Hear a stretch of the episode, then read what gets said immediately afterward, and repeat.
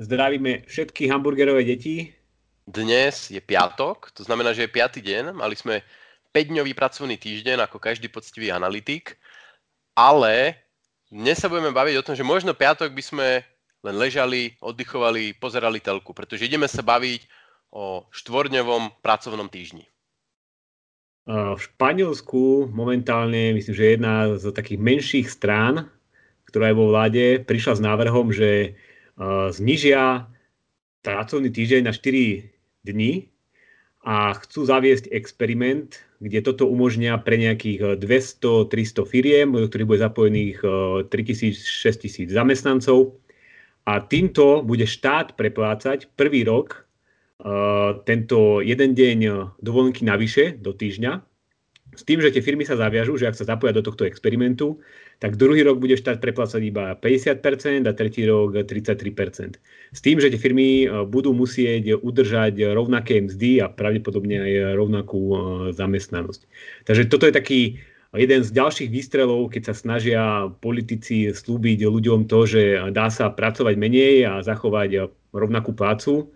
A takýchto experimentov alebo takýchto pokusov už bolo v minulosti pomerne veľa. A všetko je to založené asi na tom, že hovoria títo ľudia, že pozrite sa, ako nám rastie blahobyt posledných 100 rokov, ale pracujeme v zásade plus minus stále rovnako.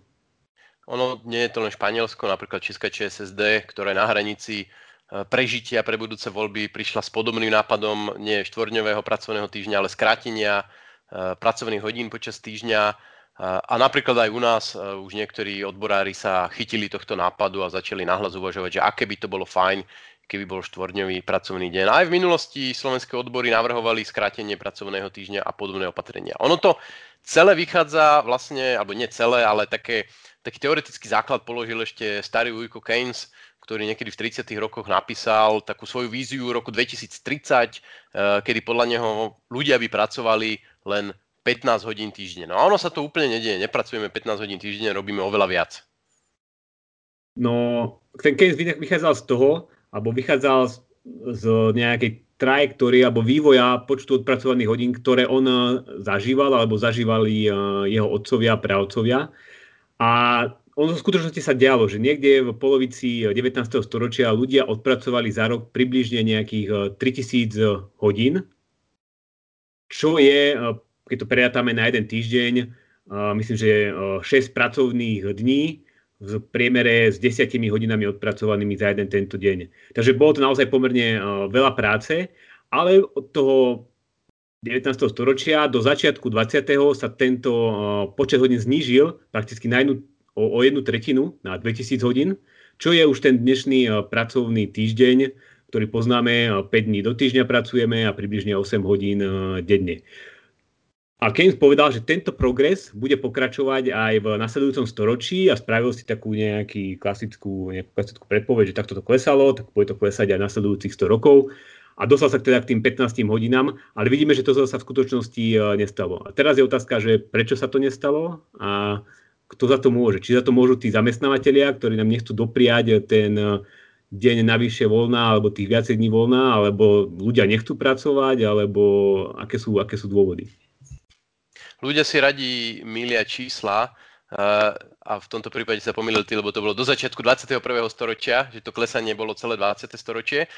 Ale faktom je, že okolo toho roku 2000 sa uh, to klesanie spomalilo, respektíve zastavilo a dokonca vidíme pre určité skupiny, že uh, ten počet pracovných hodín odrobených za týždeň mierne narastol.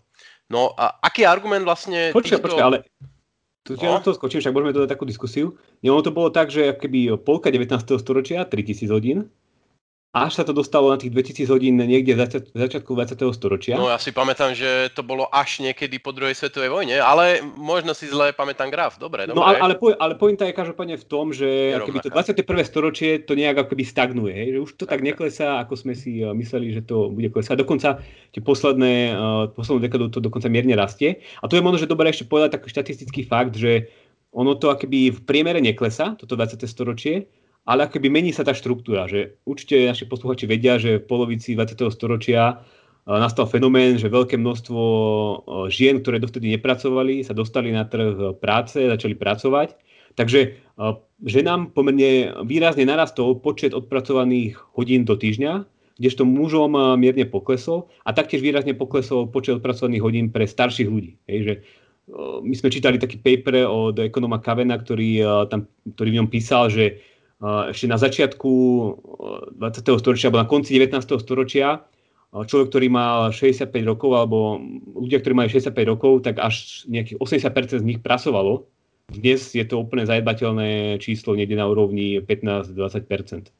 My vždy slúbime, že, že takéto paper zalinkujeme a vždy na to zabudneme, takže posluchači a diváci majú dve úlohy. Prvá úloha je e, nájsť pekný graf e, vývoju počtu odpracovaných hodín a zistiť, či mal pravdu Robo alebo ja. A druhá úloha je, keď zabudneme dať ten link, e, tak nám to pripomente a dáme vám jeho do popisu. Ešte k tejto téme, aby sme boli fair, dávno, dávno v minulosti ľudia nepracovali tak veľa. Keď sa pozrieme na nejakých lovcov a zberačov, tak pravdepodobne veľkú časť dňa si niekde polihovali, potom niečo išli uloviť, možno, že niečo pozbierali. Taktiež tie prvé polnohospodárske spoločenstva, ten taký ten ranný stredovek, tak tam ľudia väčšinou pracovali tak narazovo, hej, že bola proste sezóna, že proste leto, jar sa proste robilo, jesen sa zbieralo a potom sa možno, že cez zimu viacej keby Eh, čakalo na tú, na, na, tú, na tú novú jar. Takže tam tiež ten počet hodín eh, nebol až taký výrazný, ale potom v tom rádnej industriálnej dobe to extrémne narastlo a dostali sme sa na tých 3000 hodín za rok, čo je naozaj extrémne vyťaženie pre človeka. No ale poďme k tým samotným návrhom. Oni, tí, čo to navrhujú, Samozrejme, veľmi jednoduchý argument, protiargument by mohol byť, že proste to dramaticky zvýši cenu práce a jednoducho bude to znamenať veľký náraz nezamestnanosti. Ono zase všetci, čo to navrhujú, nie sú takí blbí, aby tento argument nevideli a nemali pripravenú na neho reakciu. A tá reakcia teda je väčšinou v takom štýle, že tým, že my skrátime ten pracovný týždeň, tí ľudia akože budú odpočinutejší, silnejší, budú mať viac elánu, budú mať lepšie nápady a že tá produktivita vlastne napriek tomu zníženiu hodín ostane rovnaká alebo dokonca narastie. A oni sa odvolávajú častokrát na rôzne uh, také experimenty, ktoré sa udiali na úrovni firiem. Um, nájdeme si XY príkladov uh, spoločností, ktoré majú 50, 100, 200, najväčšia myslím, že mala niekoľko stoviek zamestnancov, ktorí takýto uh, pracovný týždeň zaviedli. A tie výsledky sú väčšinou rôznorodé, že kto chce, nájde si firmy, kde to bolo úspešné a pokračuje to dodnes, pretože skutočne zistili, že nič sa nestalo, ale nájdeme aj spoločnosti, kde si po pár mesiacoch povedali, že nefunguje to, častokrát z rôznych e, organizačných, manažerských dôvodov, ale napríklad aj kvôli organizácii pracovného času tých a súkromného života tých samotných ľudí, jednoducho, že to opustili po troch mesiacoch. Ja by som to možno rozdelil, že tie firmy, ktoré boli úspešné a kde sa im to keby vyplatilo a naozaj tí ľudia boli produktívnejší, tak to sú častokrát také kreatívne firmy, kde nezáleží ani na tom, koľko hodín človek odpracuje, ale aké kvalitné sú tie hodiny. Hej, to boli klasicky nejaké programátorské firmy, finančné firmy, marketingové firmy, jednoducho, kde keby naozaj nezáleží, koľko hodín ťukám do klavesnice, ale čo tam vyťukám. A tam môže pomôcť to, keď človek má jeden deň navyše. Ale stačí si predstaviť, ja neviem, napríklad e, autobusera, hej, ktorý proste jazdí nejaké linky, tak keď teraz e, bude jazdiť nie 5 dní, ale 4 dní, tak tá jedna linka nebude ten jeden deň e, keby obhospodarovaná a proste to bude chýbať, hej. Takže tá produktivita poklesne o 20%. A to isté platí, ja neviem, keď niekto, ja neviem, kope s bagrom, alebo neviem, chodí do fabriky a niečo tam čašník, montuje. Povedzme.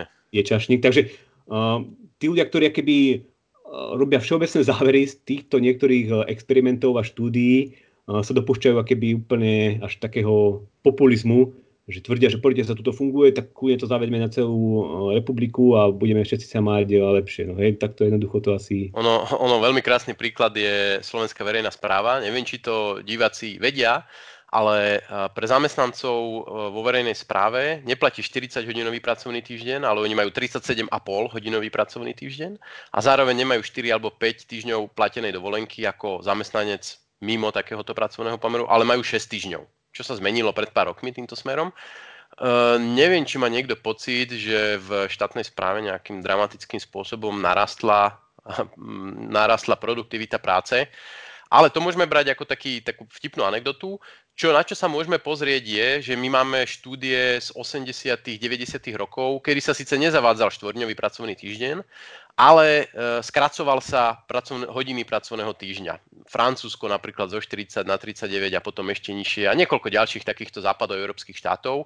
A vidíme na tých dátach, že to znamenalo, že buď e, nikdy prakticky zamestnanosť nenarastla. Buď zamestnanosť stagnovala, alebo zamestnanosť poklesla kvôli tomuto. A, ale podľa mňa nie je dôležité sa podoriť iba na zamestnanosť, ale aj na mzdy, hej, lebo akéby keď poklesne počet pracovných hodín, to inými slovami znamená, že poklesne produktivita a to znamená, že mzdy nerastú tak rýchlo, ako by uh, mohli rásť. Takže to je podľa mňa ten akéby uh, najkľúčovejší ukazovateľ, tá, tie mzdy alebo HDP, alebo ako sa na to, na to pozrieme. Lebo ono, tá zamestnanosť sa môže akoby rozložiť, hej, tam akože môžu byť rôzne ďalšie efekty. Ale ja som sa vlastne povedal, keď si ty hovoril o tom verejnom sektore, že uh, je také zaujímavé sa pozrieť na to, že aké dnes majú zamestnanci všelijaké benefity a že ono v skutočnosti my možno, že aj máme tak trošku ten eh, štvorňový pracovný týždeň, hej, že keď sa pozrieme, že taký normálny zamestnanec má tých 20-25 eh, dní dovolenky do roka, potom máme nejakých 15 dní sviatkov, potom má nejakých 7 dní na to ísť k lekárovi, plus 7 dní e, na to ísť k lekárovi s nejakým rodinným príslušníkom, potom možno nejaká PNK, očerka.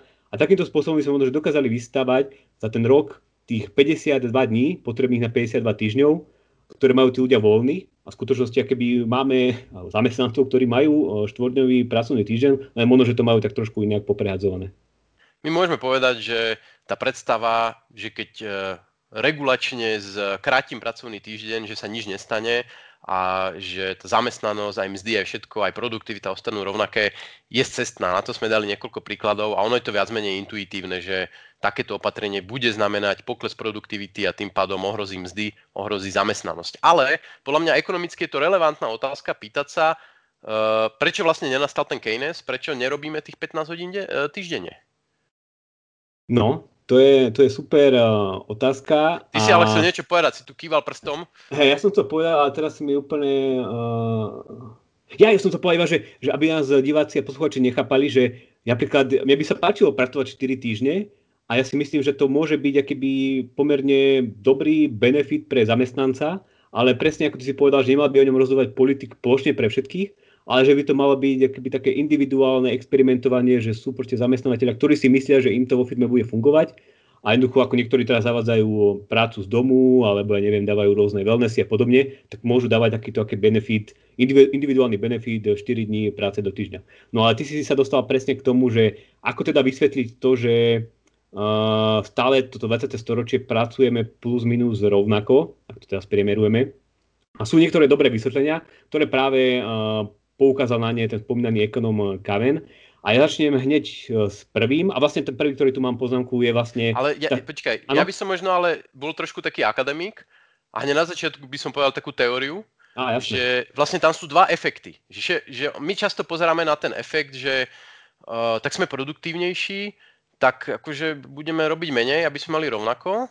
Ale existuje aj druhý efekt, že vlastne my ako sme radi z toho dodatočného užitku, čo nám prinášajú tie dodatočné peniaze a preto vlastne neklesajú nám tie hodiny, alebo dokonca tým, že bohatneme, tak chceme bohatnúť ešte viac, lebo ako keby hodina práce má pre nás väčší efekt ako uh, hodina oddychu. A preto vidíme napríklad, že bohatí ľudia častokrát pracujú veľmi veľa, pretože keď zarobíš za hodinu 1000 eur, tak to neznamená, že chceš robiť, teda nemusí to znamenať, že chceš robiť menej, ale môže to znamenať, že sa ti viac oplatí pracovať a ešte viac budeš robiť. Čiže tam sú dva efekty, ktoré idú proti sebe a podľa toho, akým spôsobom sa u konkrétneho človeka vyskladajú, tak to znamená, že bude za istých okolností robiť menej alebo viac. A práve potom tam rozoberá, že čo sú tie isté okolnosti.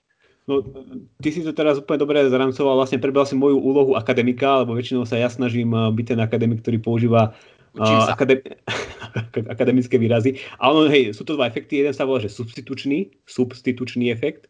A ten v zásade hovorí o tom, že keď eh, sa stáva niečo lacnejšie, tak chceme toho uh, viacej. A logicky, keď keby eh, človek viacej uh, zarába, má väčšiu mzdu, tak odrazu sa stáva voľný čas drahší. Lebo proste keď tú hodinu nerobím, tak prichádzam o veľa peňazí. Presne ak si povedal, že keď zarábam 1000 eur za hodinu, tak budem si robiť viacej. To je ten substitučný efekt. A potom druhý sa volá, že dôchodkový. A na ten sa môžeme pozrieť tak, že vlastne tam človeku ide o to, aby si udržal nejaký svoj dôchodok, nejaký ten svoj príjem. A keď zarába menej, tak si povie, že no dobre, teraz ja rýchlejšie zarobím ten svoj dôchodok, ktorý chcem a, ten, a tie zvyšné hodiny budem si užívať voľno. Ale presne ako si povedal, mne náš kolega Radovan nedávno posielal takú infografiku o finančných žralokoch z Wall Street, z banky Goldman Sachs, ktorý ukázal, že tam ten analytik junior, keď nastúpi, tak robí týždenne 90, 90 až 100 hodín. Hej. Oni tam potom mali taký interný prieskum, že ako sa vyvíjal mentálny a fyzický uh, zdravotný stav týchto analytikov juniorov a nebolo to nič uh, dobré, ale jednoducho oni sa preto rozhodli, hej, že proste majú vysoké mzdy, proste chcú veľa zarábať a robia naozaj tých 90 až 100 hodín uh, týždeň a potom sú empirické papery o tom, ktoré hovoria, že naopak uh, povedzme, chudobnejší ľudia alebo ľudia, ktorí majú nižšie mzdy, tak oni robia výrazne menej hodín. A toto je mimochodom taká jedna pekná ukážok z toho, že vlastne ako vzniká aj nejaká nerovnosť príjmov, že uh, jednoducho ľudia, ktorí sú bohatí, tak naozaj chcú robiť viacej a tí chudobnejší robia menej a toto vytvára takú nerovnosť príjmov a na druhej strane to vytvára nerovnosť vo voľnom čase, že tí chudobnejší ľudia majú oveľa viacej voľného času. On tam má, Kaven, e, také pekné, pekné príklady a pekné štúdie, napríklad Eh, zo Švedska, kde sa dostali k údajom o, Švec- o výťazoch nejakej lotérie, ktorí vyhrali teda každý rok, nejaký jednotlivec vyhral strašne veľa peňazí. A napríklad tam sa ukázalo, že uh, len veľmi málo poklesla nejaká ich ochota pracovať a zarábať, čiže veľmi málo z nich proste vyložilo nohy a už nič nerobilo, odsťahovalo sa niekam na Bahamy. A to je, to je možno taký ten bod, že my keď porovnáme tieto dva efekty, stávame proti sebe ako úplných antagonistov, že práca, to je to zlé, tomu sa chcem vyhnúť, to je proste náklad a voľný čas, to je super, toho chcem čo najviac, to je hodnota. Ale ono to v mnohých životoch, napríklad aj našich analytických, pretože naša práca je zábavná a skvelá a je to zároveň naše hobby, v mnohých životoch znamená, e, práca isté naplnenie, práca je niečo, čo ľudia chcú robiť, čo ich baví a čo ako nemá pre nich, nie je pre nich taká nákladová položka, ako možno pre ne v niektorých typoch práce, kde stojíš za strojom a proste každá, každá hodina je utrpením. A on, tu, on tam hovorí práve o tom, že napríklad narastol podiel takýchto prací za posledné roky, že už to nie sú tie gigantické fabriky, kde všetci muklujú, ale že už každý je tu nejaký manažérko, nejaký kreatívec, čo proste prvé nebolo. A napríklad klesla aj rizikovosť tej práce, že chodiť do práce v 19. storočí znamenalo, že dobrá šanca, že vás tam zaleje nejaké rozstavené železo alebo priklepne nejaký hamor a otrhne vám nohy. Dnes akože tá rizikovosť a to poškudzovanie zdravia v práci je oveľa nižšie, čo zase mohlo zásadným spôsobom ovplyvniť chuť ľudí chodiť a nechodiť do práce. Potom ďalší taký efekt, ktorý on spomína, je efekt nejakého spoločenského statusu. Že jednoducho ľudia, aj keď sa teda máme stále lepšie, v 20. storočí rástlo naše bohatstvo, naše príjmy, tak ale ľudia sa na to nepozerajú takto akéby absolútneho pohľadu, že teda mám sa dobre a už nemusím toľko pracovať, ale skôr sa na to pozerajú z takého relatívneho pohľadu, že potrebujem mať lepšie auto ako môj sused a potrebujem mať lepšiu fasádu na dome ako môj sused, takže musím proste robiť viacej, musím robiť poriadne, aby som toto mohol dosiahnuť. A toto potom tlačí na to, že ľudia pracujú viacej, aj napriek tomu, že sa majú stále lepšie, že jednoducho potrebujú uh, ukázať takú tú okázalnú spotrebu, že jednoducho do, viem si dopriať rôzne luxusné veci, ktoré by som si nedoprial, keby som uh, nepracoval tak veľa.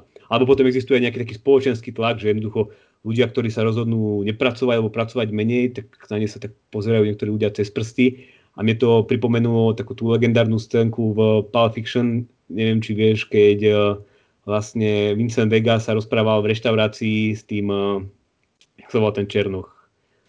Uh, Samuel Jackson, Jackson Samuel, ale neviem, jak ne, ne, ne, neviem, jak sa volal vo filme. No on mu rozprával, že on ide skončiť s tou prácou toho nájomného vraha, že on proste kašle na to, on už proste bude uh, pracovať nejak inak, alebo zdá sa tohto zamestnania. A ten Vincent Vega mu hovorí, že čo, čo robíš, budeš nejaký vagus, ty proste tu ostaneš úplne uh, dole v priečke sa posunieš a toto je pekná ukážka, že aj medzi eh, nájomnými vrahmi existuje taký akýby tlak spoločenský, že musíš proste stále pracovať, musíš dostať nájomným vrahom a nesmieš sa vzdať tohto povolania, lebo stane sa z teba vagúz a on tam potom dal tú svoju peňaženku s tým nápisom eh, Bad Motherfucker eh, tomu lúpežníkovi a odišiel v tričku preč a už nepracoval. Milí diváci, takto sa robí ekonómia. uh, takže uh, akademik Quentin Tarantino nám to vysvetlil. Ja vždy používam taký iný príklad, keď sa s niekým bavím o tom, že to prečo nerobíme menej, aj keď sme vyspelejší, produktívnejší, bohatší, že Uh, pozrite sa napríklad, ako žili vaši starí, prastarí rodičia, povedzme v roku, ja neviem, 1950 a čo by ste k tomu potrebovali? Proste bývali by ste v nejakom jednoduchom domčeku, možno aj bez elektriny a bez vody a s latrínou, nemali by ste telku, mali by ste možno rádio, určite by ste nemali auto, možno maximálne nejaký bicykel, živili by ste sa väčšinou fazulou, rýžou, obilnými kašami, sen tam by ste si dali meso. Na takýto život, ako drevivé väčšine ľudí, by stačilo pracovať možno 10 hodín týždenne. Čiže my, ak by sme chceli mať ten štandard roku 1950, tak skutočne není problém mať ten 10-15 hodinový pracovný týždeň, ako, ako hovoril Keynes. Lenže tým, že práve my nechceme udržiavať si štandard nejakého roku a len znižovať tú odpracovanú dobu a proste stále budeme mať úroveň, budeme jak Amišovia, že budeme proste nosiť jedny trenky, jedno tričko, čo síce robíme teraz, ale e, je to z iných dôvodov, tak e, proste ten, tá pracovná doba by sa, by sa mohla znižovať. Ale tým, že my chceme žiť lepšie, tak e, ten, ten proces nie je taký jednoznačný. Ale podľa mňa to je akoby nejaká taká aj že prirodzenosť, ale že človek, keď je v produktívnom veku, tak proste má pocit, že musí niečo robiť, niečo, na niečom pracovať a my už dneska nepracujeme, ako ešte v socializme sa pracovalo v soboty, ale neviem ako ty, ale ja som ešte nemal voľnú sobotu za, za posledné dva roky a proste každú sobotu idem a proste pracujem, síce trošku inak ako analyticky, ale jednoducho je to úplne bežné. Ja, keď, keď som na tej dedine a počúvam tie cirkulárky a motorové pily, tak proste jednoducho všetci proste robia, hej, že to je niečo také, že... A, no. a ešte taký ďalší dobrý argument, že vlastne uh, za posledných 100 rokov sa stala taká vec, že oveľa menej musíme pracovať v domácnostiach. Je, že tam akéby zaniklo veľké množstvo práce, že jednoducho Uh, sú aj štatistiky, teraz sa vyťahovať, ale neviem, napríklad, že žena pracovala cez pracovný týždeň v domácnosti, ja neviem, 20-30 hodín týždenne, ale dnes a nejaké domáce práce, a teraz nechcem povedať, že to robí iba žena, ale tie štatistiky boli o ženách, tak aby nám diváci nepísali, že som nejaký sexista.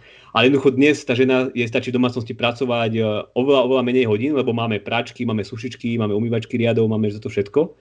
A mohlo sa stať, že my si kompenzujeme to, že máme viacej voľného času, vďaka tomu, že musíme menej pracovať v, v tej domácnosti, že môžeme akoby viacej pracovať potom v tej klasickej práci. Hej? Že ako keby nám sa, nám v skutočnosti narastlo potrebuje do voľného času alebo voľných hodín, vďaka tomu, že musíme menej, alebo musíme menej pracovať v domácnosti. Čo je inak vtipné, že častokrát tí istí ľudia, ktorí presadzujú štvordňový pracovný týždeň ako niečo progresívne, tak sú tí, čo kričia, že ale práca ženy v domácnosti je skutočná práca a nie je ocenená, ale v tom prvom prípade ako si zabudnú očítať e, tie domáce práce.